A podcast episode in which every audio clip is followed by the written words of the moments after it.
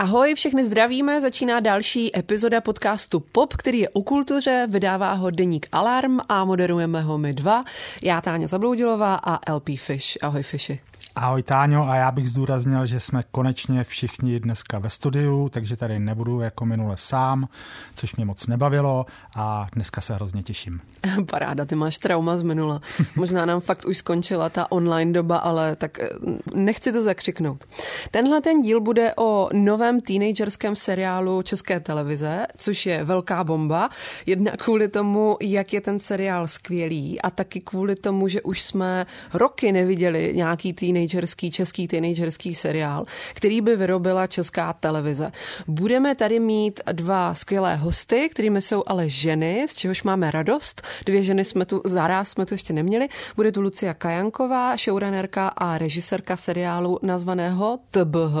To je ten název toho seriálu, je to ta zkratka To Be Honest, jestli trávíte hodně času na internetu, tak ji znáte. No a kromě Lucie Kajankové tady s námi bude taky producentka České televize Alena Müllerová, my se těšíme na obě. Fiši, prosím tě, když tobě bylo náct, tak v televizi byly vlastně jaké seriály pro mladé? Díval ses na My všichni školou povinní, nebo co tě tehdy bavilo? No já jsem, když mi bylo náct, tak jsem byl v jiném režimu. Takže právě vůbec. Jo. Na My všichni školou povinní se dneska nostalgicky občas dívám u žehlení, ale tehdy já jsem měl děsně intelektuální a disidentský setting a programem oficiální televize jsem dost opovrhoval.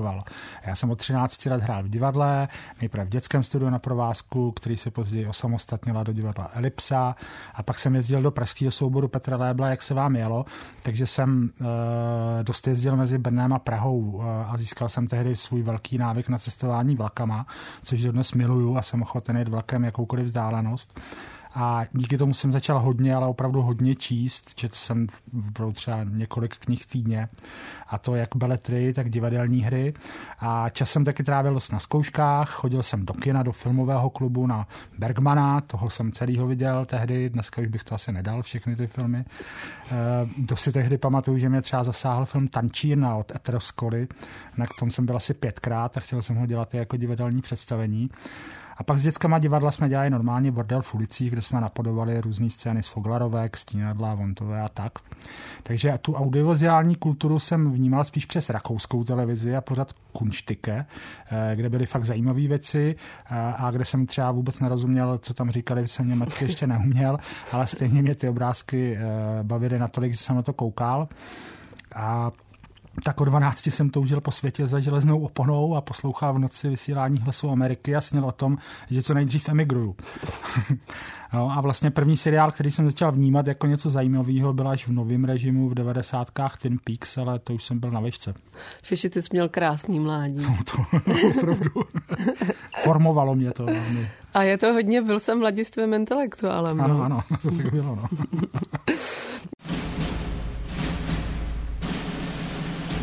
Já jsem v pubertě, což byly 90.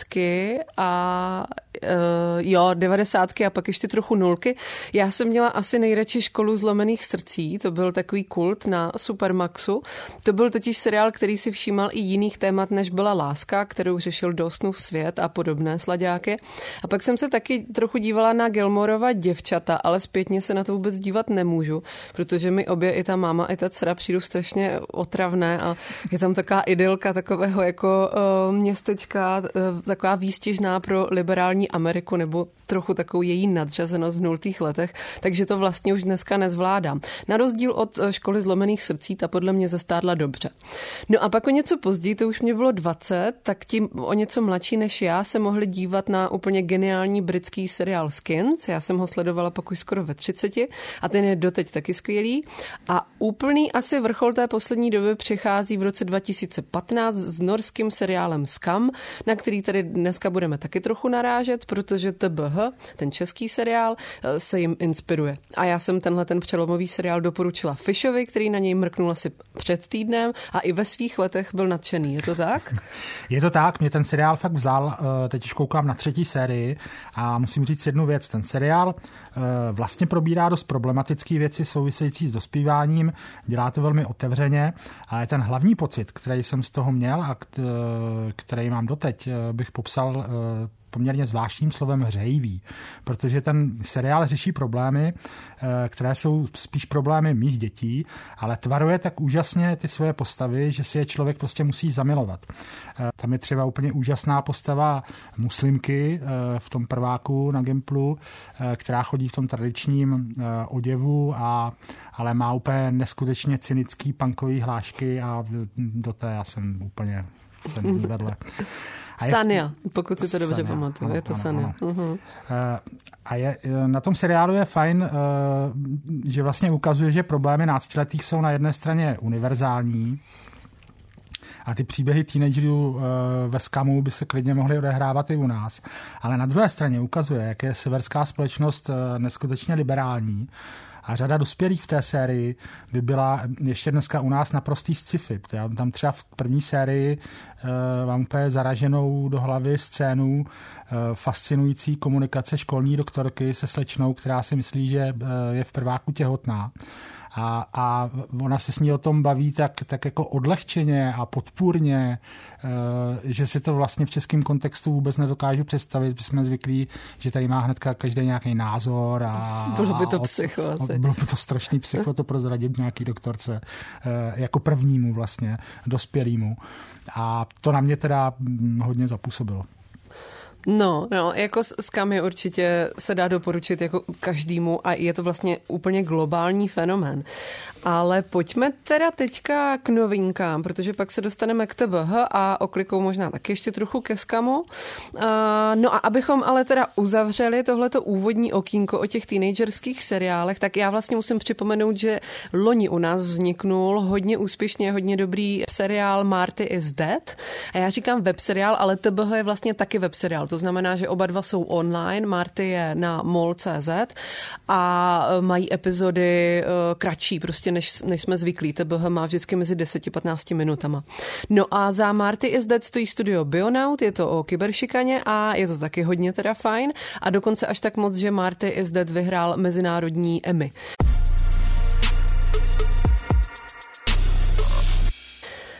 Já mám dneska jednu trochu předčasnou novinku. Je to totiž film, který půjde do kin až 10.3., ale třeba se na něj můžete těšit, jestli vám to bude připadat, že to může stát za to.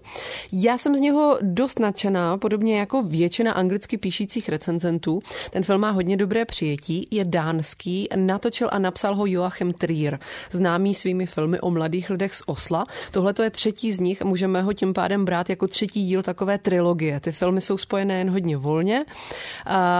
Ale dá se to tak brát. Jmenuje se to Nejhorší člověk na světě, The Worst Person in the World, a ten název je vlastně docela geniální. Je to film, který se týká takového lidského typu dívky, která má soubor vlastností často spojovaný s mileniály.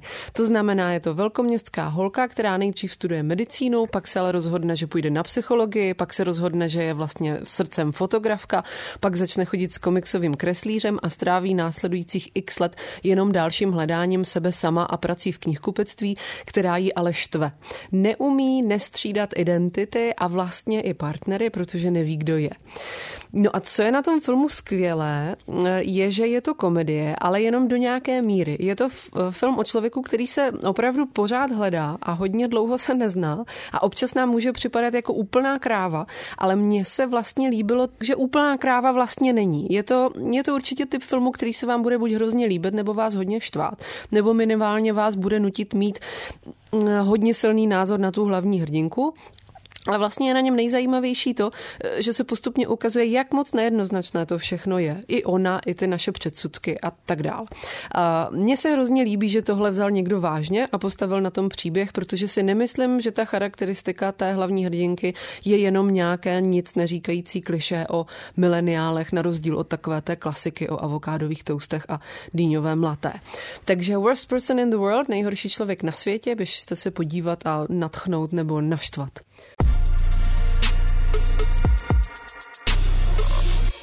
Fiši, co tam máš ty? Když už tu dneska budeme mluvit o České televizi, tak já musím krátce zmínit seriál Devadesátky, který se stal v minulém měsíci skutečným fenoménem. Je to, myslím, nejsledovanější český seriál za hrozně dlouhou dobu a tak. Nechci ho nějak moc rozebírat, mně se částečně moc líbil, ale vnímám ho i problematicky, hlavně kvůli tomu zobecňujícímu názvu. A myslím si, že tu problematičnost hezky vystihl text Veroniky Pehe a Petra Kupky, který najdete na Alarmu pod titulem Devadesátky nabízejí místo velkého příběhu po revoluční dekády jen vzpomínky policistů. Ale co bych rád vypíchnul je, že ten seriál v dějinách českých seriálů snad poprvé skutečně zafunkoval jako popkulturní fenomén. A mě fakt baví, jak se probírá z různých úhlů v médiích, jak mají třeba pocit policisté, ti skuteční, kteří byli předobraz té postavy, nebo potápěči pocit, že musí korigovat vyznění některých postav. To si fakt užívám a myslím si, že se to ČT moc povedlo. Ve mně devadesátky vybudily chuť podívat se na nějaký true crime dokument, takže jsem se tomu minulý měsíc docela věnoval.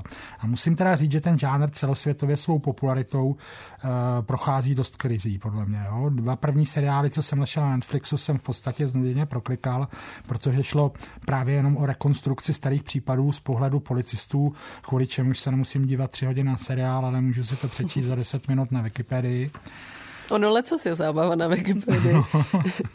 No, ale nakonec mě celkem dostala 4dílná série Fall River. Ta se vrací k sérii 3 brutální vražd prostitutek v malém americkém městě Fall River a celkem úspěšně zpochybňuje vinu odsouzeného v případu jedné z nich. I když ten člověk je jako bez pochyby odporná postava, je to pasák, který ty holky vykořisťoval a mlátil, ale té vraždy se podle těch argumentů snesených v tom filmu nezúčastnilo. Ten kriminální motiv mě ale úplně nejvíc na tom nezaujal. Zaujalo mě to, že je to obohacený o společenský kontext té doby, kterou jeden ze zúčastních popisuje jako satanic panic, satanistickou panitku. Jde totiž o období 80. let, kdy v Americe začaly být populární různí televizní kazatelé a dostávali se i mezi politiky a do mainstreamových médií a dochází tam k příklonu k dost hysterickému pojetí víry v Boha a zároveň k demonizaci něčeho, co mainstreamová scéna od médií až po politiku označovali jako satanismus. A do téhle škatulky strkali všechno od Sovětského svazu až po jakékoliv sociálně negativní jevy tehdejší společnosti, jako třeba zločinnost, vzrůstající drogová závislost lidí a tak. A Fall River ukazuje, že šlo ve velké většině o naprosté smyšlenky a vlhké sny konzervativců, které zakrývaly skutečné problémy tehdejší doby, jakože se třeba vůbec neřešilo sexuální zneužívání dětí a teenagerů z chudých rodin, anebo třeba násilí na ženách. Tam třeba padlo, že v té době bylo na ulici 6x víc drogově závislých žen než mužů, což samozřejmě má nějaký společenský kontext a nesouvisí to moc se satanem. Takže na rozdíl od toho vymyšleného satanismu byly skutečným důvodem těch problémů tyhle věci a i důvodem, kvůli kterým došlo k vraždám ve Fall River. Takže tuhle minisérii na HBO Go určitě můžu doporučit. Fall River. Mm-hmm.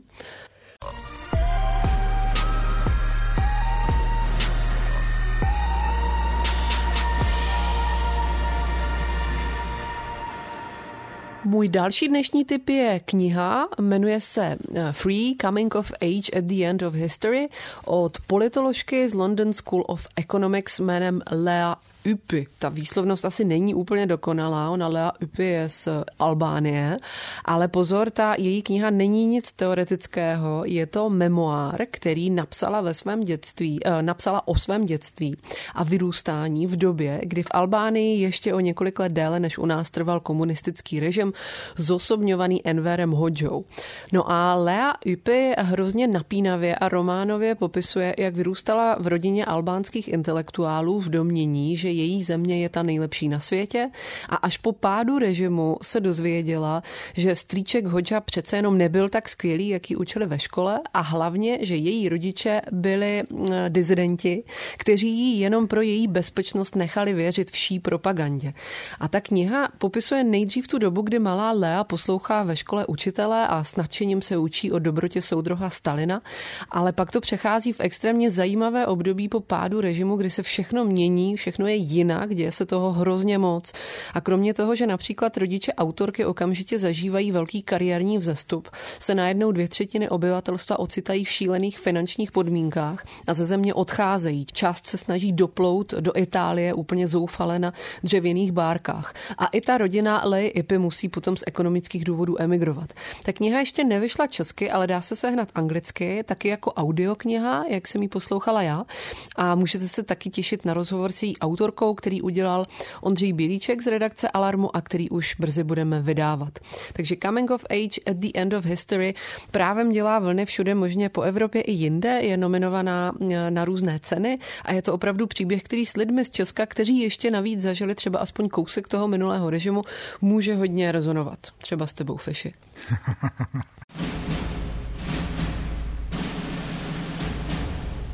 A já dám ještě jednu true crime.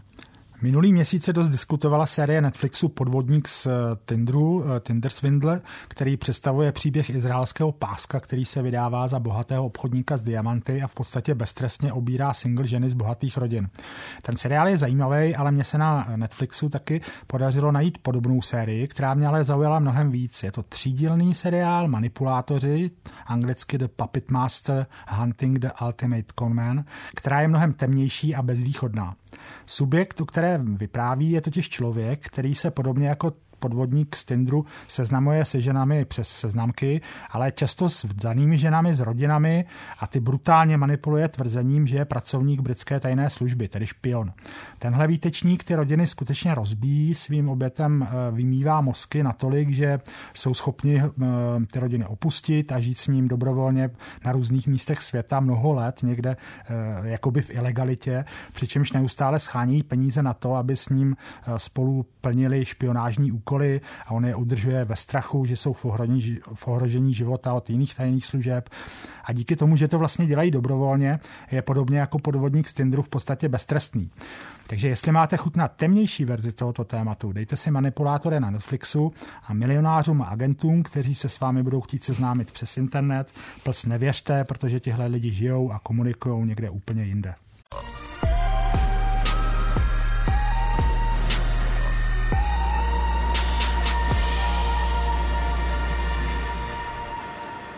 Tak a já už u nás teďka vítám Luciu Kajankovou a Alenu Müllerovou. Ahoj, dobrý den. Dobrý den. Ahoj. Jsme moc rádi, že vás tady máme. Lucia je showrunnerka a režisérka webseriálu TBH. Já jenom upřesním, teda, že to je webseriál, to znamená má epizody mezi 10 a 15 minutami a je uváděný exkluzivně na online platformě České televize i vysílání. První díl na ní byl uveřejněn 17.2. a nejenom tedy vlastně první díl, šlo to ven úplně celé naraz, což je super. No a Alena Müllerová je kreativní producentka, od které vlastně se můžete podívat na platformě taky ještě třeba na seriál s názvem Novinářky. Já už jsem to tady říkala před chvílí, že TBH je po dlouhé době seriál pro teenagery z produkce České televize. Odehrává se na jedné brněnské střední škole a hned v první minutě seriálu, poté co zazvoní, poté co se ozve zvonek, tak se zjeví postava oblečená v černém s pistolí v ruce a po celé škole se rozšíří panika. Po chodbách líšeňského gemplu se prochází střelec jako někde v Columbine v Americe. Nebudu toho říkat víc, abych nespoilovala pro ty, kteří to ještě neviděli, a zeptám se hned na úvod vás, jak byste ten seriál popsali, o čem je, co je důležité říct na úplný začátek. Tak TBH je seriál o vztazích, bych řekla hlavně. A je to vlastně takový to období dospívání, které je hrozně, řekla bych hrozně taková, je to silné období v životě. Já si to dneska, byť teda už je to hodně dávno, tak si to pamatuju. A je to takové citlivé období, takový, kdy člověk jako vlastně se stává sám sebou, přemýšlí, tak je to vlastně o tom a o tom, jak si buduje vztahy s lidma kolem sebe, přátelství, lásky, ale i třeba kdo já jsem, si uvědomit, jakou mám třeba sexuální identitu. Tak já myslím, že o těch věcech to je. TBH je seriál o teenagerech, a který vlastně jako spojí právě tady tahleta extrémní událost, kterou začínáme. A je to takový akcelerátor vlastně všech právě jejich vztahových dramat, identitních věcí, které si řešejí a věcí, které si řeší sami ve vztahu k lidem kolem sebe, ale i ve vztahu sami k sobě. A tak tady tohleto, což je samo o sobě hodně, hodně výbušný, jak si asi všichni pamatujeme. Kdo si to nepamatuje, tak jste asi měli štěstí v pubertě. Tak tohle už dost jako výbušný období, tak tady ta střelba je něco, co jako kdybyste na to ještě nalili benzín. Vlastně všechno se tím ještě víc vlastně jako vyhrotí, musí to řešit aktuálně, akutněji. A jak si právě říkala, tím, že ten seriál tím začíná, tak tohle to bylo už v základu, vlastně teďka více než 2 lety, když jsem ten námět představovala České televizi, jsem představovala Aleně, tak bylo to, že na rozdíl od právě věcí, ať už seriálových nebo hraných, který se věnují takovéhle extrémní udalosti, právě ty jako třeba na škole, protože my teda v Americe, tak my tím začínáme. Že co mě zajímalo naprosto eminentně, i když samozřejmě i věnujeme tomu, co k tomu vedlo, jak je právě ten spletenec, ta vlastně dokonalá bouře, jak se říká, toho, co k tomuhle vedlo, tak nás primárně zajímají následky. Zajímají následky na těch jednotlivých lidech, na tom kolektivu a vlastně jak s tím traumatem nakládat. A jaký jsou právě ty kompenzační mechanismy, jak se k tomu ty lidi staví, protože pro některé, snažím se nespoilovat, je to OK, tak vlastně skoro nic se nestalo, tak jako jedem dál, a pro některé je to naprosto zlomové. Na mě je to trošku vážný teďka, tak se pokusím odlehčit, a protože jsme oba dva s Táňou brněnští emigranti, tak bych se chtěl zeptat, proč se to odehrává v Brně a proč zrovna v Líšni? Tak tady ten důvod je vlastně docela prozaický. My, když jsme plánovali výrobu, tak samozřejmě jsme potřebovali, aby webový seriál byl trošku levnější, než jsou hrané seriály, které se dělají pro televizní obrazovku, a je vždycky ta televizní výroba je levnější, když se využívá zařízení, kapacity České televize. A my jsme zjistili, že v Brně ty kapacity jsou volné. Ale musím říct, že když jsme si to jako řekli, jsme říkali, jo, ale to je vlastně skvělý, protože my to tím tomu jako dodáme ještě takový jako novej vlastně, že to bude jasný, že to je v Brně, a vlastně se nám to zalíbilo, a potom už vlastně Lucia a její tým psali to na tělo Brnu, a vlastně se nám líbilo, že víme, že to místo je takový jako jasný. No. A ještě fakt musím říct, že ta produkce v Brně byla na nás strašně hodná, strašně nás rozmazlovala. Prostě měli jsme takové jako podmínky, že to i za to stálo. Takže Brno prostě k nám bylo velmi, velmi vlídné. Oni jsou tam hodní, já vím. No. Brno je fantastické. To ještě doplňa řekl, že jsme měli právě jako první a vlastně jako schůzku z Brno jako slavnost výroby. Tak tam byla otázka, možná ještě než mě pozdravila, jo, bylo: Lucio, vadilo by vám Brno? A jako v jakém ohledu, prosím? Ale právě tady si průšní důvodu, a mě to nadchlo.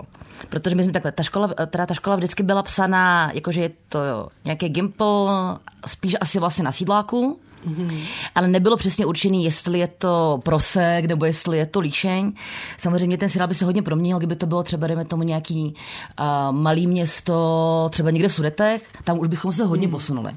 Ale tak, jak jsme měli už vlastně v té době asi druhou verzi scénáře, tak to, jestli je to fakt, jako říkám, jestli je to Prosek nebo Líšeň, je vlastně jedno. Tak je vlastně jako jedno, je to prostě, je to ve městě, je to na Sídláku, a mě to obrovsky nadchlo ještě i v tom, že to, i když v tom, jak mluvím česky, to asi není tolik poznat, ale já nejsem Pražák, já nejsem ani Češka, takže pro mě to, že to vlastně nebude pragocentrický, ale že to vlastně můžeme vytáhnout někam jinam. Já mám Brno hrozně ráda.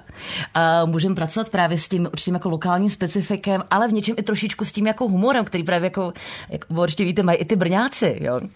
A že tam fakt jako zazní v reakci na tu střelbu, jako nejsme v Americe, jsme v zasraném Brně. Jako, jo? Že to není jenom, že jsme v Čechách, ale jsme v Brně. A tak jsme si s tím Ferko krásně vyhráli a fakt se k Brnu hlásíme se v každé epizodě. A hraje tam i Čokovoko a jejich písnička Brno, protože to muselo být. Brno je New York. A druhá věc, která mi tam šla teď trošku bez humoru a ze které jsem byla nadšená, tak bylo to, že díky tomu já jsem mohla hodně otevřít ten casting. Mm-hmm. Že já jsem hodně ráda, notabene tím, že jsou to mladý tváře v podstatě tím, že je to teenage, ale že můžu si skutečně jako objevovat. Prostě mladý herce, mladý herečky, který jsou mimo Prahu. Ještě jak jsme točili za covidu, to si myslím, že bychom byli mnohem zavřenější i v těch už trošku přece jenom známých tvářích. A tak jsme to mohli otevřít hodně prostě pro brněnskou konzervatoř, JAMU a z ostravský konzervy máme vlastně jako hodně herců. Takže tohle bylo ještě k tomu velký bonus vlastně, to, že můžeme točit. A skutečně jako úžasně se o nás stará, ale jako na to, že jsme jako web seriál, tak se nám tam brněnský studio nahrnalo za traky, světel a takže jako oni si ten projekt hrozně vzali za svý, že je to velmi nadcho. Takže měli jsme jako luxusní podmínky na to, že jsme web seriál. A ještě jak tam máme právě ty florbalisty, to už tam bylo předtím, tak jako Brno žije florbalem ještě mnohem víc než Čechy obecně, takže i v tomhle bylo velký nadšení, takže ještě i v tomhle to bylo perfektní. No. Mě by teď hrozně zajímaly ty postavy nebo vaše uvažování o těch postavách, protože ono je to vlastně dost důležité, jaké ty postavy jsou. Tam třeba není vlastně žádný alfa samec, jak bývá dost často zvykem, nebo někde tam jsou, ale spíš tak jako v pozadí, nedíváme se nikdy tím jejich hlediskem. Za to je tam jako dost výrazná alfa samice, jestli takhle můžu jako nazvat hlavní hrdinku. Koho jste tam chtěli mít a proč? Když bychom vzali ty typy těch postav. Mm-hmm. Tak já bych tomu řekla vlastně, že my s mým writers roomem, my jsme to psali jako s partou scenáristů a mých mladinky vlastně studentů a studentek z FAMU. To byl vlastně 7členný writers room, pokud počítáme i mě, protože já jsem taky psala. A tak my jsme se hodně bavili o tom, vlastně, koho chceme mít zastoupenýho. I s tím, že vlastně přemýšlíme o tom, že nejenom, že my se stahujeme k nějaký, jdeme tomu, ať už americký nebo severský produkci. A minimálně, že ji známe, je to poučený, zároveň to nechceme kopírovat, protože prostě by to nešlo, bylo by to vlastně jako fejkový, ještě když by to bylo v Brně. Ale zároveň vlastně jako jak my se k tomu určitým způsobem jako vztahujeme, tak co je pro mě ještě důležitý, tak se tomu vztahují ty postavy.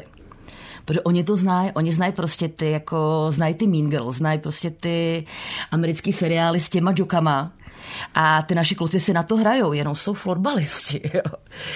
A zároveň, co jsme právě jako chtěli, je to, že tam vlastně jsou tady tyhle ty určitě právě jako typy, je tam ta královna školy, jo. A je tam toto, ale vždycky je ta postava do nějaký míry právě jako posunuta. Že je to něco, co se odráží vlastně od toho té typologie, toho, jako, jak máte uvařit teenage seriál, ale je to vždycky nějakým způsobem subvertovaný. Nějakým způsobem jsme si s tím hráli, s těma právě očekáváníma na tady tuhletu typologii už u toho psaní. A pak pro mě tam ještě byla velmi důležitá fáze, když jsem to castovala, že i ten casting je ještě vlastně vždycky o krok vedle vlastně záměrně. Že bych měla vlastně jako, nevím, oni si představili, že bych si jako dokázala vybrat i... jestli třeba si lístky, jsme na posledním kole. A vlastně podle scénáře, kde to jako přesnějšího luky, nebo přesnější nes. Typičtější krásku, nebo něco v tom smyslu. Nebo právě jako, jak má vlastně Martina Ibrahima, jak jsou jako hodně velkou alfa energii, prostě jako křehkejší, jako insta květinku, jo. Ano. Ale... právě jako že to ještě vlastně tomu dodá nějaký právě ještě taky trochu ten spin vlastně oproti tomu stereotypu nebo té typologii.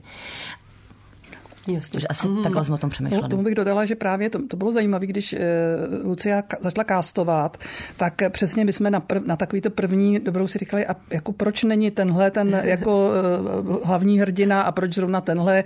Jo, a Lucie, byli jsme si vědomi toho, že ona trošku jim dává protiúkoly, že to prostě, tak jsme říkali, ježišmarja, tak má neskušený herce, sama vlastně je svým způsobem jako u seriálu debitantka. Teď si jako vybrala lidi, kteří ještě nebudou hrát svůj typ, což samozřejmě, když jako hraje někdo ten svůj typ, tak mu to pomůže.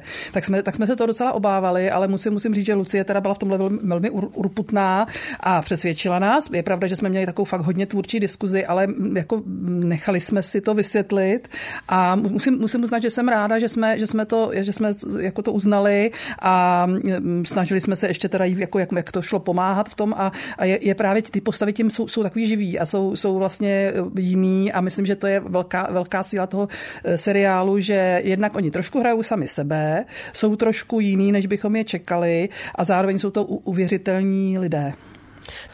Mě by právě zajímalo, jaký měl třeba věkový průměr ta Writers Room, protože já jsem byl příjemně překvapený tím, že to na mě jakoby snad poprvé, jako z české produkce, působilo hrozně autenticky a nepůsobilo to jako nějaká představa o mladých lidech, kterou má někdo, kdo je jako řádově starší, ale opravdu jako příběh mladých lidí. Děkuji. Věkový průměr, tak nejstarší scenarista je Kuba Huber, který mu je už bylo 25, když to psal. Ale vlastně jako 3 lidi byli prvňáčci na FAMU, takže 20. A takže jako 20, lehce přes 20. A druhá věc, že dokonce, protože se třeba i některý ten slang se hrozně mění, tak některý mají mladší sourozenci, se kterými to konzultovali.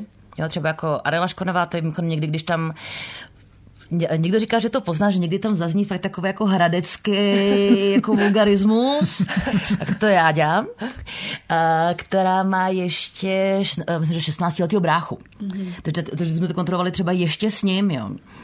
A taky vlastně jako jeden člověk právě jako z Writers Roomu, to nebudu úplně propírat vztahy, ale zrovna v té době chodil s 19letým klukem z Brna.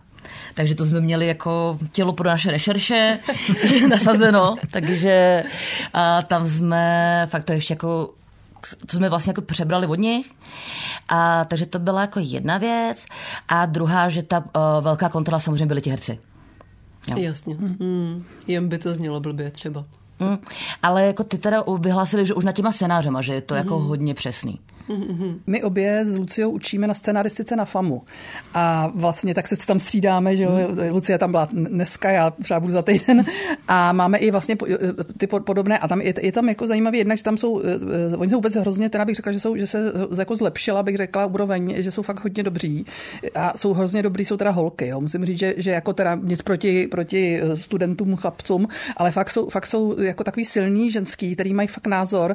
A musím říct, že mně připadá, že to v tom jako vlastně, že to je tohleto takový ten, že nastupuje taková skupina žen, ať už je to teda sama Lucia, anebo ty studenti, nebo lidi, se kterými zase já třeba dělám spolupracu teďka na dalších filmech a přijde mi, že to opravdu je taková ženská nová vlna a docela tomu věřím, že budou hodně slyšet.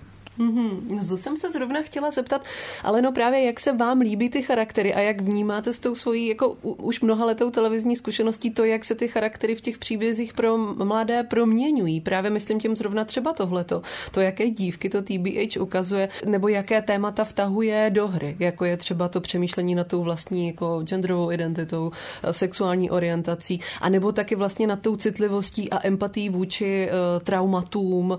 Možná vy tam těch proměn vidíte ještě víc. Ona ta televize prošla tak strašně velkou proměnu. Já mám pocit, že to spíš souvisí s tím, že opravdu, když jsem třeba začínala učit na FAMU asi před 10 lety, minimálně, možná déle, tak se tam vůbec jako nezajímali o televizi, o televizní pořady, nechtěli to psát a tak dále. A vlastně já jsem říkala, hejte, ale podívejte se na The Wire od HBO, to je teda něco, jo, to je takový jako román, to fakt je, to je vás hodno, to můžete něco takového dělat. A řekla bych, že teďka po těch 10 letech už jako oni berou, že prostě psát třeba pro seriály je jako psát knížku, že to je jako psát román, jo, že vlastně se to strašně se změnilo vlastně ty možnosti, které to nabízí. Takže to si myslím, že v tom se to změnilo. Ale jinak, co se týče jako toho obrazu těch mladých lidí, tak já myslím, že v něčem to je jako, samozřejmě jako formálně to je hodně jiné, ale na druhou stranu si myslím, že v něčem se to nezměnilo od Kdo chytá v žitě, jo? Že prostě pořád je to takovýto období, které je podobné já nevím, kdo to napsal, to bylo třeba, jsou asi nějaký 50. leta, myslím, dokonce to je 50. leta, to určitě jsou, ale řekla bych, že to, a pořád se to tam mimochodem prodává, tahle ta knížka, jo. Takže já si myslím, že něco je stejné a jenom jako ty kulisy jsou trošku jiný, přibyly tam sociální sítě, ale jako ty emoce a pocity a charaktery, to bych řekla, že je furt stejné.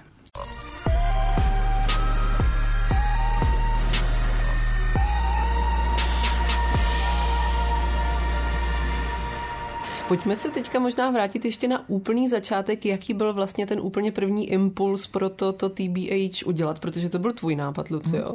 Jak se ti, a potom teda, jak se ti podařilo ještě dát dohromady ten autorský tým a jak se to dostalo k Aleně a jak se jí to líbilo?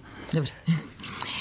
Tak já začnu s tím, že jsem si právě říkala, že bych si měla vymyslet nějakou historku, protože já rozumím té otázce, ale zároveň ten autor vždycky hrozně vlastně těžká otázka vlastně na to, jak přišel ten nápad, jo, protože to je takový, jako člověk odpoví tak banálně, prostě mě to napadlo a říkala jsem si, jo, to je jako... Tak mě to napadlo, byla jsem plavat, já hrozně moc plavu. A tam se mi strašně dobře přemýšlí v tom metafyzickém prostoru a to mě napadlo. Ale...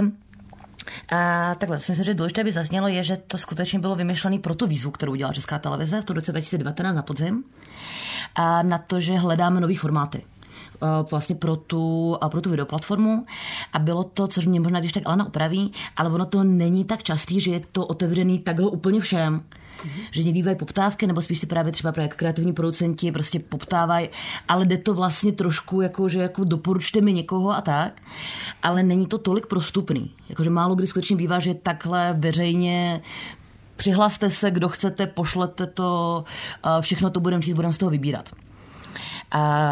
Což bylo docela jako výjimečný. A mě to nadchlo vlastně, že je tady ta výzva, že se vlastně bude dělat něco novýho. A vymyslela jsem si tohle. Prostě, že mě vlastně jako teenage postavy baví dlouhodobě. Zajímá mě to, myslím si, že to i umím. A je to, no to něčím možná trošku zní jako takový jako press quote, jo, ale seriál, který jsem chtěla, když mi bylo 15, jo. Takže o tomhle jsem fakt přemýšlela, ještě i tím, že co pro mě bylo důležitý, že že se věděla, že to bude pro ten web, že je tam samozřejmě omezenější rozpočet, ale zároveň to právě na rozdíl od toho prime timeu nemusí mít takový jako široký dosah. Jo, že to může být něco, co je cílenější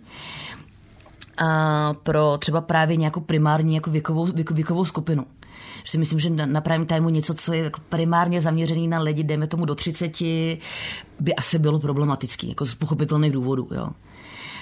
I budgetově a tak, ale že ten web je v tomhle svobodnější. A zároveň pro mě to byla fantastická kombinace toho, že je to veřejnoprávní televize, což je něco, co jsem dělala, že s tím, jakým způsobem já přemýšlím autorsky, tak to je moje médium, to se mi líbilo nejvíc. Takže je to vymyšlené vlastně jako pro tu výzvu.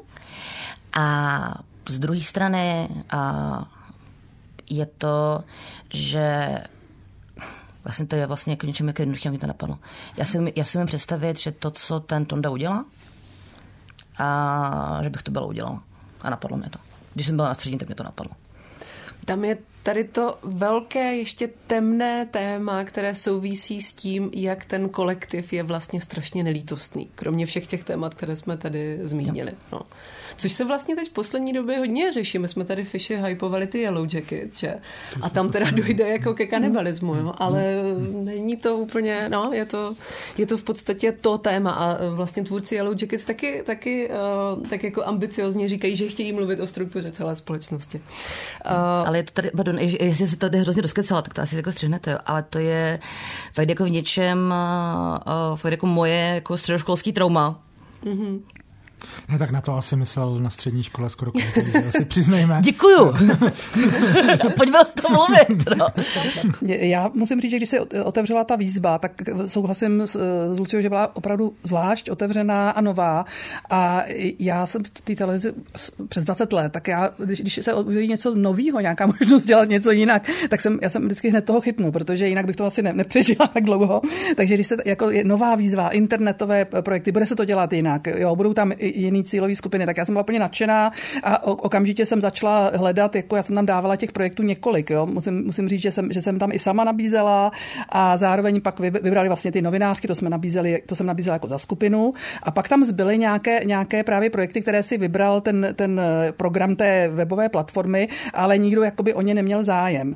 A nebo z těch kreativních producentů z těch skupin. A tak já, když jsem to jako se to probíralo, tak když jsem vlastně objevila tuhle ten námět, tak jednak i Luciu už jsem nějakým způsobem o ní věděla a jednak když jsem jako viděla, o čem to je, tak jsem říkala, ne, to chci okamžitě a prostě honem jsem se hlásila, ale nikdo tam ani jiný se nehlásil, takže já jsem to okamžitě mi řekla, bezvadný, tak si to jako to se nám líbí hodně, takže jsem po přečtení prostě prezentace jsem si říkala, jo, to je prostě nápad.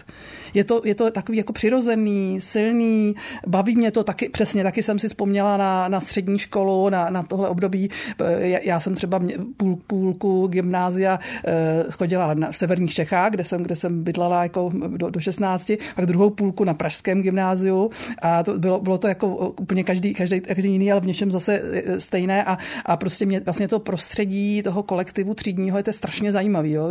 Mě to hrozně bavilo a je to i někdy teda hodně drsné a i to mě bavilo, že to tam vlastně všechno je, takže mně se to hrozně líbilo ten námět, opravdu musím říct a to opravdu bylo, ta prezentace byla malá, to bylo stručné, ale jako už to, že vlastně z té jako stručné prezentace člověk pozná, že to o něčem je, tak je vidět, že to opravdu je dobrý námět, ale vůbec jsem netušila, jestli to, musím říct, že vlastně, když jsme se o tom začali bavit, tak oni říkali, a na to Lucie chce i režírovat a já jsem si od ní žádala film, kterým Inverze, že, který režírovala a když jsem se na ně podívala, tak jsem si říkala, jo, a to dokáže, jo, sice to není seriál, ale tam byla atmosféra, zase říkala jsem jako, a přesně to, mimochodem to, co bylo v té Inverzi, tak bylo i potom v tom seriálu, takže to pro mě byla jako důležitá reference, podle které jsem poznala, že to zvládne, no, takže takhle jsem si to já vybrala. Mm-hmm.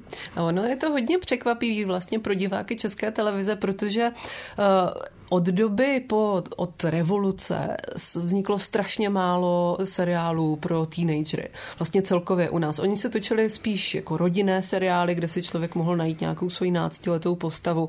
A takových výjimek, jako je třeba seriál 14 z ostravské jako České televize, který je skoro čistě teenagerský, tak není moc. Bude se to teď nějakým způsobem měnit, když je vlastně ve hře teď už i ta nová online platforma, nebo nastává nějaké snad i třeba nové období, kdy se ta televize vlastně vrací k tomu, že jako tvořit pro to mladé publikum má nějakou cenu, protože já jsem měla dojem, že tady bylo dlouhé období toho, kdy televize vlastně nechtěla jako soupeřit s internetem.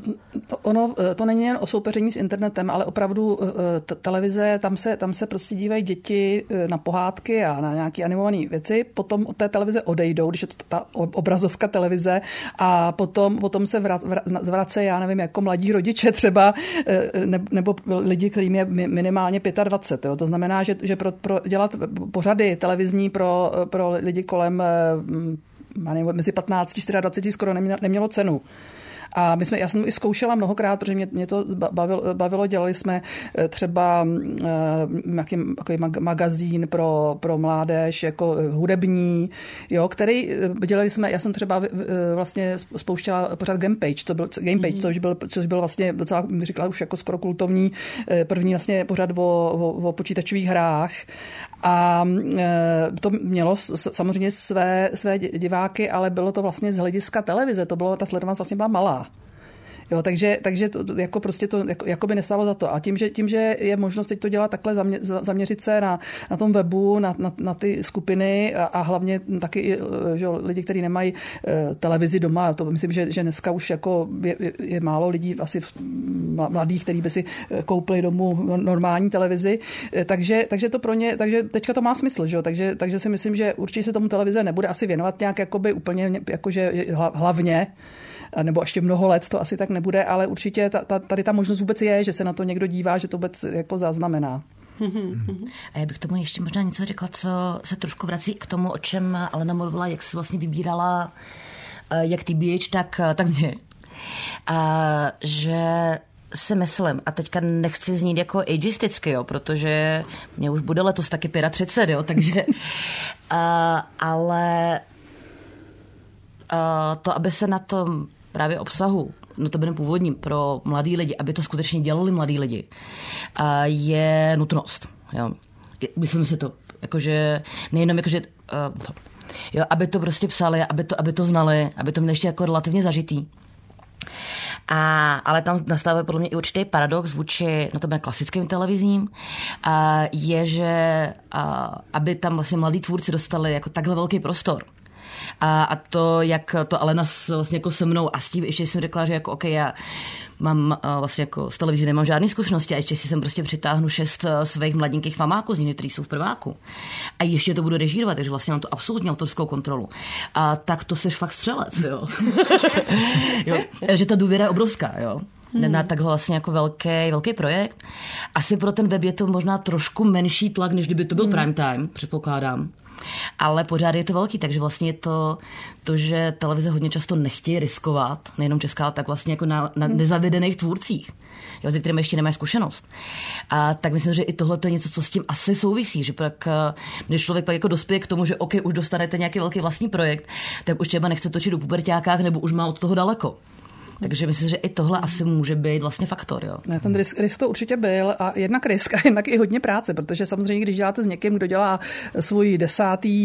já nevím, seriál, nebo tak už tam má ty svý produkční a všechno to je zaběhnutý a vlastně nemáte s tím skoro práci, že jo. Takže to na druhou stranu přesně víte, co můžete čekat, ale taky nemůžete čekat víc. To znamená pro mě jako já vlastně hrozně ráda jako přemýšlím o generacích a dělám hrozně ráda i s úplně mladejma lidma, ale zase třeba i s hodně starýma, se kterýma už nikdo nechce dělat. Jo. To opravdu se mi stávalo, že se přišel nějaký fakt starý, vlastně dobrý režisér, který už ho psal holt na psacím stroji, ale přitom furt jako to bylo zajímavý, tak mně přijde, že je důležitý prostě jako si fakt dívat na ten obsah a ne na to, kolik tomu člověku je.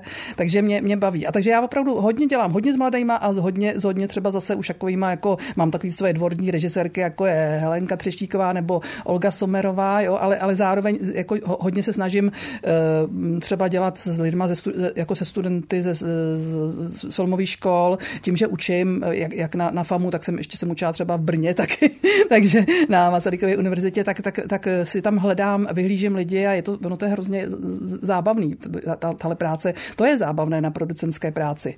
Jo, to mě často ptají, co to vlastně ta producentka dělá, tak třeba tohle, jako hledat si ty zajímavé talenty jako a kombinovat si starší, mladší a je to jako hrozně hezký, když na tom projektu je vždycky dobrý mít jako nakombinované ženy, muže, mladší, starší, tak to je hodně pak plastičtější.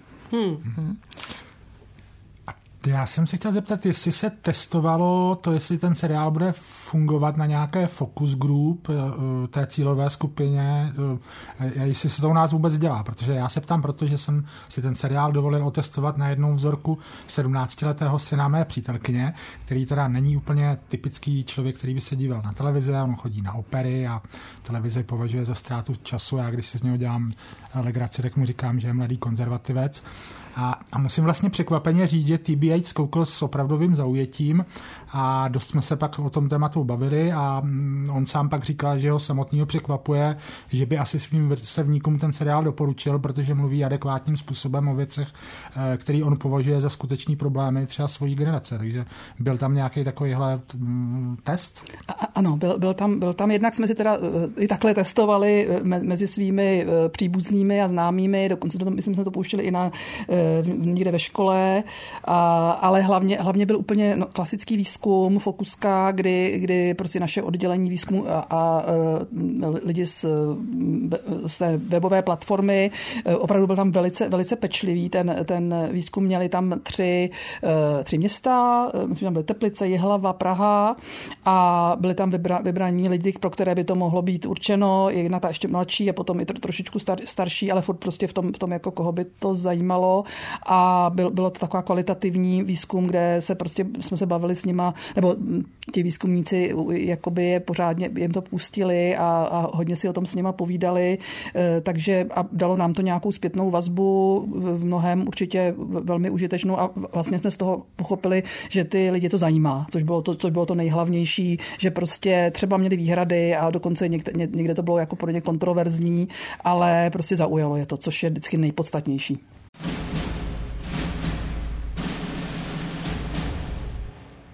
My jsme se tady ještě před rozhovorem dneska bavili s Fishem o norském Skamu, který začala veřejnoprávní NRK uveřejňovat v roce 2015. A ten způsobil vlastně dost revoluci na poli teenagerských seriálů a jak je vidět, tak vlastně ovlivnil taky TBH, nicméně příběh a postavy jsou úplně jiné, nemusí mít posluchači strach, že je to nějaká kopírka.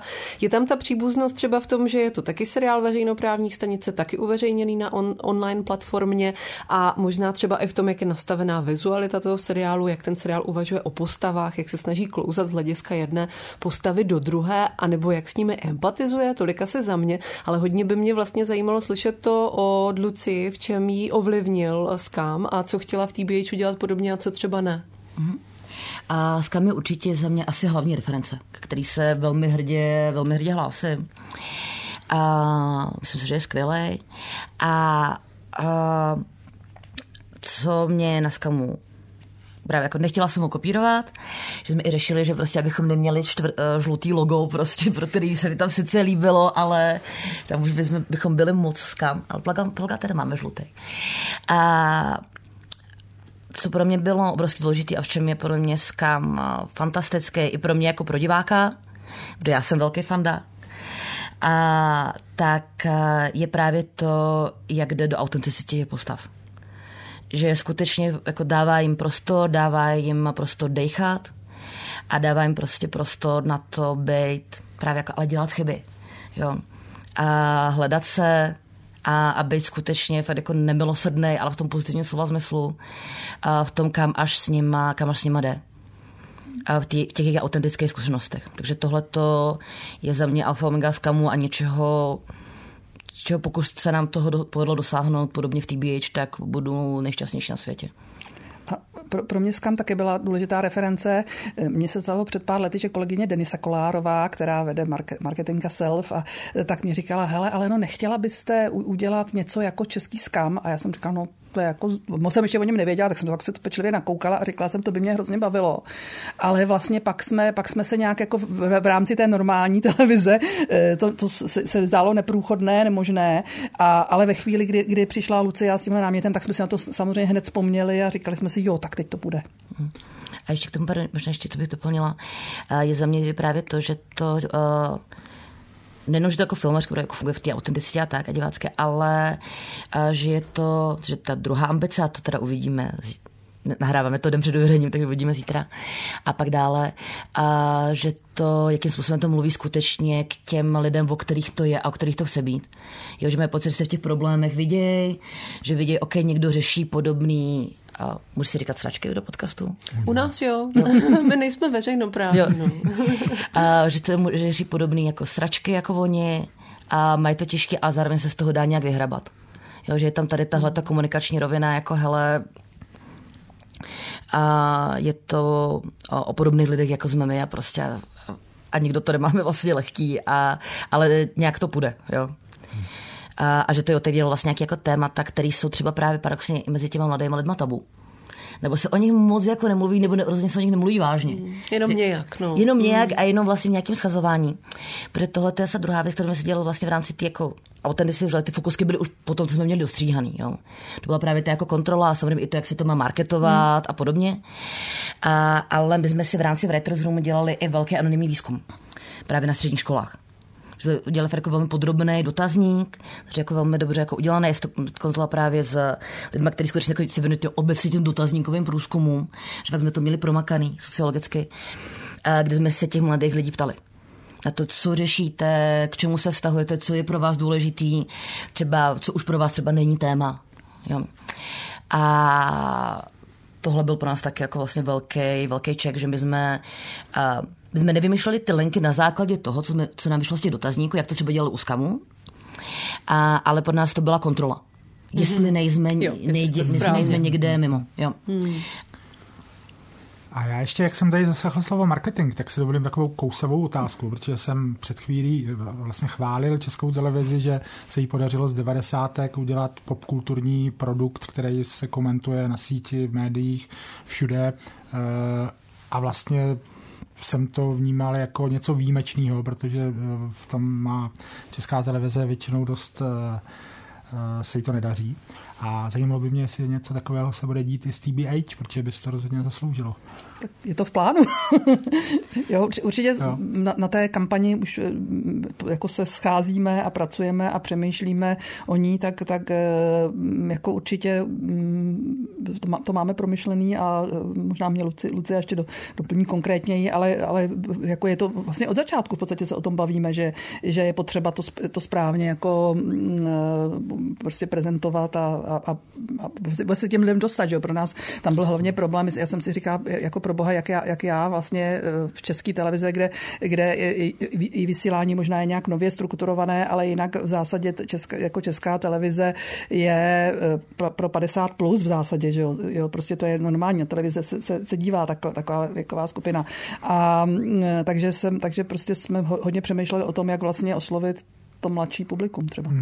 Aby vůbec věděli, že jako tady něco pro vás máme. Že to, že se jim to pravděpodobně pak jako bude líbit nebo velké části, tak na to můžeme být jako docela optimistický, jo, zatím. Na to můžeme být snad docela optimistický po těch jako focus grupech a tak. Ale aby se o tom právě jako vůbec dozvěděli, že něco takového tam je. Tak na to se fakt se jako to self-promo zaměřilo jako hodně. A i já jsem vlastně v tomhle to je jeden z aspektů, proč si můžu říkat showrunnerka, nejenom protože jsem chtěla si říkat showrunnerka, ale že i v tomhle jsem mohla být zapojena do toho procesu. Jo, já samozřejmě jako nejsem marketačka, neříkám prostě jako jak to má dělat, ale můžeme se o tom hodně bavit. I záleno právě s těma marketingovými expertama který pak tu kampaň třeba jako jinak vymýšlel, pak realizuju. A co chceme komunikovat, komu, proč a případně jak. A s tím, že ta kampaň se vlastně spouští, taky je to naplánované přesně jako až v den, kdy ten seriál je rovnou ven. Že to prostě v tom okamžiku jako počítá právě s tím, tohle to je k tomu kampaň a rovnou se na to můžete koukat. Jo? A že z čeho já mám tady jako hodně radost, že my jsme ještě točili takové jako speciální videa, které jsou fakt pro Instagram primárně, kde ty jsou takové jako mini terapeutické monology těch postav. Jo. A já jsem to psala s tím, že právě jako celou tu kampaň jako řížila jsem jako kluk s Elprama a my jsme mluvili spolu a já jsem si režírovala postavy. Jo, takže jsme si to ještě udělali takový jako reunion teda s hercema, což bylo super.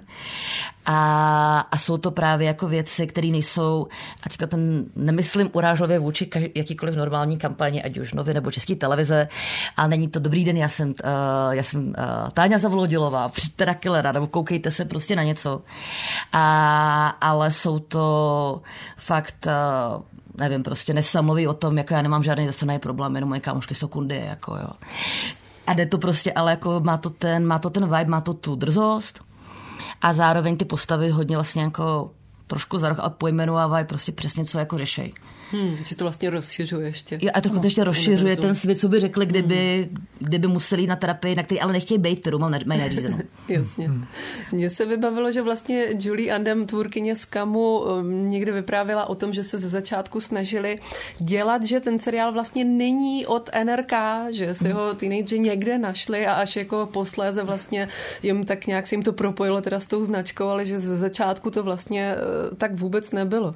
Mě ještě hodně zajímalo, jak se vám vlastně, Aleno, dařilo v rámci celé České televize si i jako obhájit a stát za tím, že se tam třeba mluví sprostě, nebo že se ten seriál týká celé řady témat, které se označují za woke témata, jo? A je tam vlastně jako spousta věcí, která právě v instituci, která je zvyklá cílit na těch 50 plus, může být jako opravdu vlastně třeba i nesrozumitelná. Jo? Musím říct, že v tomhle to bylo opravdu, vlastně nechali to na mě, možná i tu zodpovědnost. Kromě toho jsem tam vlastně spolupracovala s lidmi z webové platformy, vlastně, což je takový jako nová skupina lidí, kteří možná tolik neznají televizi a její zákony, takže ani nevědí, že třeba se tam nikdy se nedělají, takže tam jako já musím říct, že tady v tom případě vůbec jsem to, my jsme to spíš jako naopak, tam asi jako největší byla nějaká spíš moje autocenzura, že musím říct, že jsme zrovna třeba co se týče těch vulgárních slov, tak jsme řešili, jestli tam míra je jako odpovídá realitě, jo? Protože já jsem to třeba pouštěla, já nevím, synovci a neteři a oni říkají, takhle prostě se u nás na Gimplu teda nemluví, jo? Ale zase někde jinde zase se tak mluví, takže my jsme tam vlastně, jako myslím, že jsme vás nějak jako netrápili, měli jsme tam u jednoho dílu jsme tak hodně to řešili, co tam ještě bude a nebude, ale jinak fakt musím říct, že to jako v tomhletom vůbec mě nikdo nějak neomezoval, ale já musím říct, že ono to svým způsobem je takhle podobně i u těch jiných seriálů, že hodně že kreativní producent v tomhle to je hodně jako na jeho odpovědnosti a jak si to obhájí. To znamená, že samozřejmě, když tam jako něco je, tak třeba ten dramaturg programu říká tohle už se nehodí a je tam i ta autocenzura tam je i vyšší. Jo, ale je to hodně nás odpovědnosti právě toho kdo je pod tím podepsaný.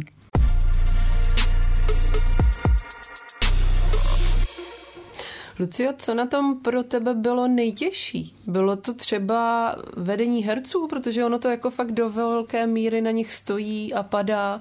A možná taky kvůli tomu, že to je krátký seriál, že má epizody maximálně 15 minut, tak občas ten vývoj těch postav může působit trošku třeba uspěchaně, že na to není úplně tolik času, nebo někteří třeba nejsou ještě úplně jakoby herecky vyspělí.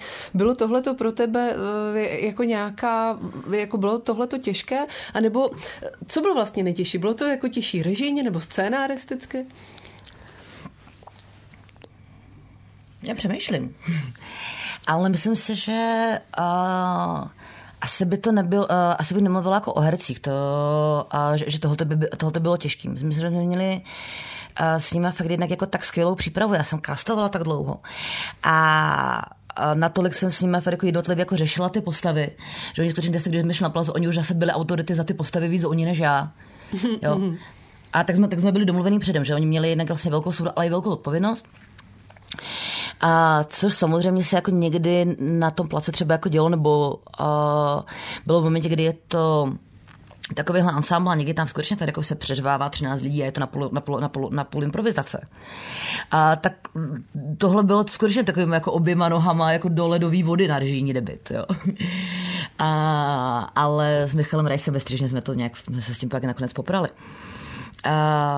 Takže to ani ne, spíš si myslím, že to byla vlastně udržet ten obrovský celek. Jo, že vlastně jít od toho vlastně kratičkýho, jak na rovině scénáře, tak na rovině režie a vlastně ale i přeci jenom v té spolupráci s tou institucí. Protože samozřejmě jako hlavní slovo má kreativní producent, ale pro mě skutečně byl vlastně jako šok, co je ta neskušenost. Jo? Je toho, kolik lidí vlastně do toho procesu vstupuje. Jo? A kolik lidí všechno připomínkuje. Jo? A to je i vlastně i famácký klišé, že proto spousta lidí nemá ráda famáky, že teďka to zase stereotypizuju FAMU, jo, ale je to nezvyk. Je to obrovský vlastně jako nezvyk, prostě, protože do toho vstupují tady ty lidi, který já jsem si k tomu nepřizvala. Jo. Takže člověk, já jsem třeba na to třeba měla tendenci reagovat fakt skutečně až jako v velký sebeobraně. Prostě nevěděla, že to je běžný, že vlastně se k tomu vyjadřují se k tomu různý lidi prostě jako a jako to je v pořádku. A kdo jste a proč vy jako tady chcete šahat na moje jako baby, jo.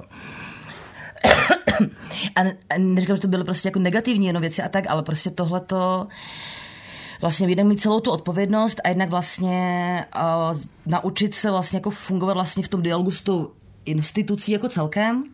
A tohleto si myslím, že to bylo vlastně jako, že to bylo velký, jo. Pro mě.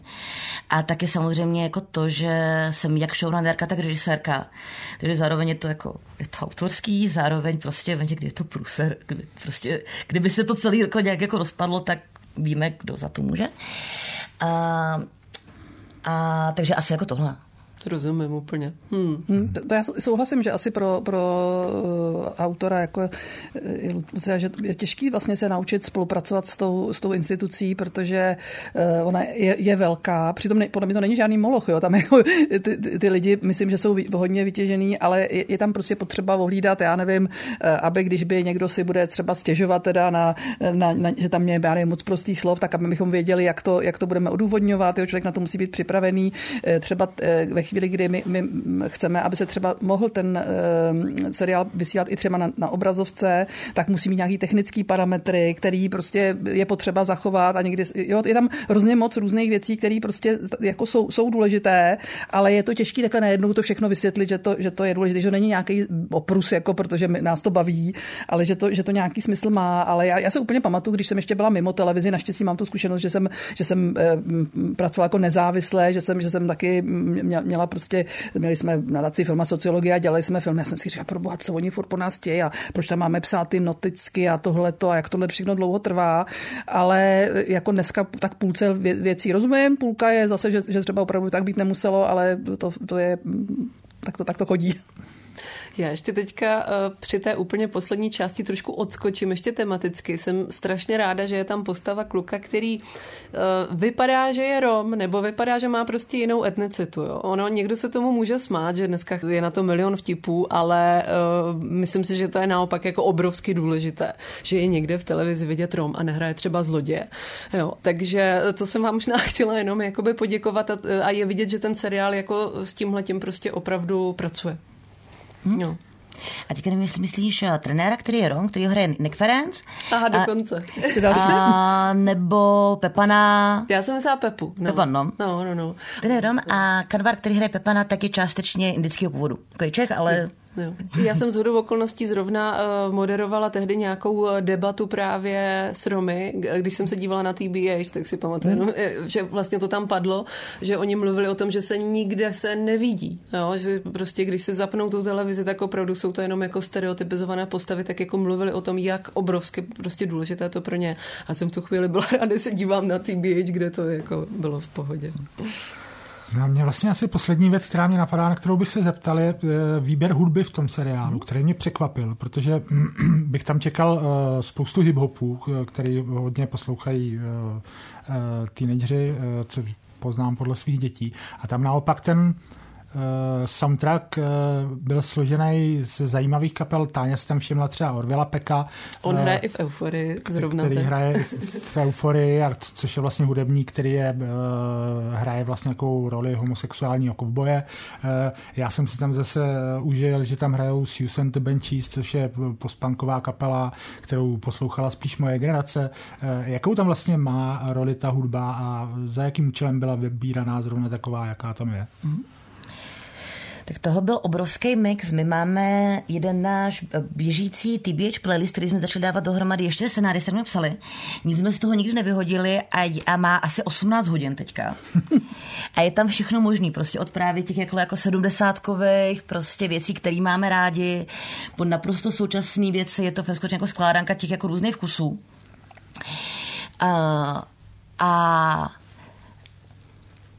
Takže jo. Takže jako to jsme jako hodně poslouchali.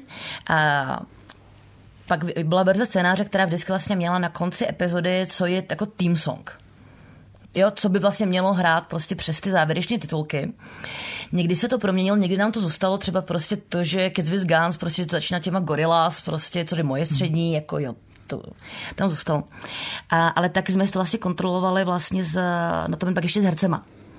Že já jsem je nechala si udělat, že já jsem poslala teda jinak tady tenhle obří playlist, ale taky jsem je nechala si dělat playlisty za postavy. Už byl nakastovaný. A že vlastně co poslouchají oni, nebo co by si mysleli, že poslouchají právě jako jejich postavy. Jo. Takže jako Tom Dalecký, který hraje Toma, takový asi nejblíž tomu jako trošku basic jokovi. Jo, my jsme říkali fuckboy z Líšně, on je opravdu ať tam tak. A on chodil na základku na to naši školu, jo. A Tomáš je hudebník, který má výborný vkus a říkal, že prostě Tom by poslouchal jako český top 50 prostě, jako jo, a nic jinýho. Takže to byl velký mix a moje algoritmy na Spotify jsou už teda krásně vybudovaný, ty jsou prdely prostě, už po tomhle. Ale fakt jsme to prostě mixovali, co se nám k tomu hodí, vlastně jako tematicky, co nás baví a někdy jsou ty věci, když třeba vybrali sami herce na tu scénu. Třeba jak tam ta Billie Eilish, I don't want to be anymore, to si vybrala Martina, že to fakt poslouchala do těch oušek, nebo Pavel, když jde do školy po tom rozchodu a hraje tam to Lucky Enough, tak to si vybral Jirka Haba, který hraje. Mm-hmm. Říkala, prostě vyber si písničku, co chceš, aby ti tam hrálo. A my, když jsme stříhali, a tak jsme se na té hudbě jako s Michalem Reichem jsme se na tom velmi vybobli. A říkala, hele, Jirka tady měl tohle, byla tam lakina, jako berem to do střižny. A to je, kolik je tam Nine Inch Nails, tak to je Michal Reich teda.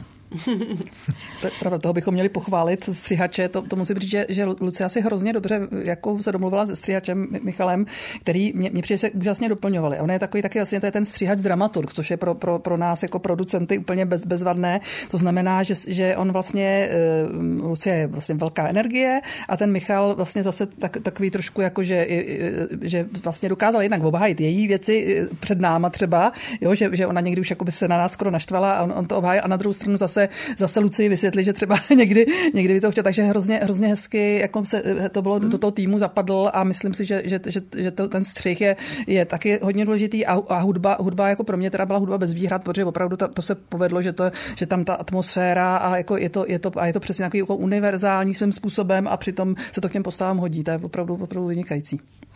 Ještě poslední věc by mě zajímala, jak vnímáte vlastně ten vývoj v poslední době na poli teenagerských seriálů. Jestli tam taky vnímáte podobně jako já ten velký kvalitativní skok a vlastně obrat k většímu zájmu o problémy teenagerů. Připadá mi, že dřív seriály brali jak postavy, tak to publikum vlastně míň vážně. Když už to bylo pro teenagery, tak to bylo jako povrchní nebo schovývavé nebo třeba jenom o lásce. Takže jak to vnímáte a jaké třeba teenagerské seriály z poslední doby máte rádi? Já možná budu stručnější, tak začnu. Já se dívám na seriály hrozně ráda, ale spíš jako vůbec na seriály, takže nemůžu říct, že bych se nějak výrazně zaměřila na ty teenagerovské a mně připadá, že vůbec se ty televizní seriály, že jsou jako hrozně zajímavý a opravdu já to beru jak fakt ten nový realistický román a myslím, že se to projevuje i v těch teenagerovských seriálech, že jsou prostě realističtější, že jsou hlubší, takže asi takhle bych to viděla. A za mě, kdy já vnímám ten posun a vnímám ho teda i v reakci, ale teda jako včetně vás od i na TBH, je, že to, že je to o teenagerech, neznamená nutně, že je to jenom pro teenagery, jestli to dává smysl, jo. Teenageři se to vlastně jako mění v tom, že teenageři jsou taky lidi a jsou to dramatické postavy, které řeší prostě jako už třeba jako trošku jiný věci než 35-letý, 40-letý lidi, ale pořád se vlastně, já taky neřeším vlastně jako věci, jaký řeší postavy v Succession, jo. Naštěstí. Jo, a to neznamená, že mě nebaví se na to jako koukat, jo. A takže v momentě, kdy jsou ty postavy brány těma tvůrcema vážně, tak je to prostě lidský drama, nebo dramedy prostě, když je to třeba jako komediální. Ale v momentě, kdy ty postavy fungují jako postavy, tak tam už se to hodně stírá, to, že je to teenagerský drama, že to znamená, že je to jenom pro teenagery, jo. A je super, že se vlastně tím nepodceňují ani ti diváce, ale ani ty postavy, které jsou zobrazovaný. A já ještě mám dost teda jako Skam je samozřejmě jako klasika, Sex Education taky, když tam si myslím, že jdou trochu dolů, pak už v těch posledních sériích. Eufória samozřejmě. A mě teda bavily i, já jsem se teda jako dojímala, ale myslím, že to je i tím, jak mi strašně jako kvír člověku, když jsem byla teenagerka, chyběla prostě reprezentace, tak já se dojímám nad Young Royals, když je to pohádka, ale je to krásný. Jsem ráda, že právě se můžu na jedné straně podívat třeba na Euphorii nebo na Sex Education a pak taky na Kamickýho metodu, jo? Že vlastně jako mně přijde, že to je dobrý, že vlastně člověk a myslím, že ani ten seriál pro ty starý, ani pro ty mladý, že to dřív jako bylo mnohem vlastně jich míň, jako, nebo byla menší možnost je vidět. Tak to, že je možnost se na tohle podívat, mně přijde hrozně důležité. Určitě. Tak mě by zajímalo, koho se najdou posluchači, jestli budou tým Nesa, nebo tým Tonda, nebo tým Pavel. A moc vám děkuju za rozhovor. Já taky moc děkuju za rozhovor a doufám, že se všichni podívají na TBH až do konce, protože já jsem si hrozně užil jeho temný konec. Přesně tak. Děkujeme. Děkujeme za pozvání. Děkujeme, že jste nás poslouchali a to už je úplný konec našeho dnešního podcastu a poslouchejte taky naše další podcasty, takže Kvóty, Kolaps, Redneck a tak dál. Určitě tam najdete ještě spoustu zajímavých bonusů. Mějte se hezky. Mějte se krásně.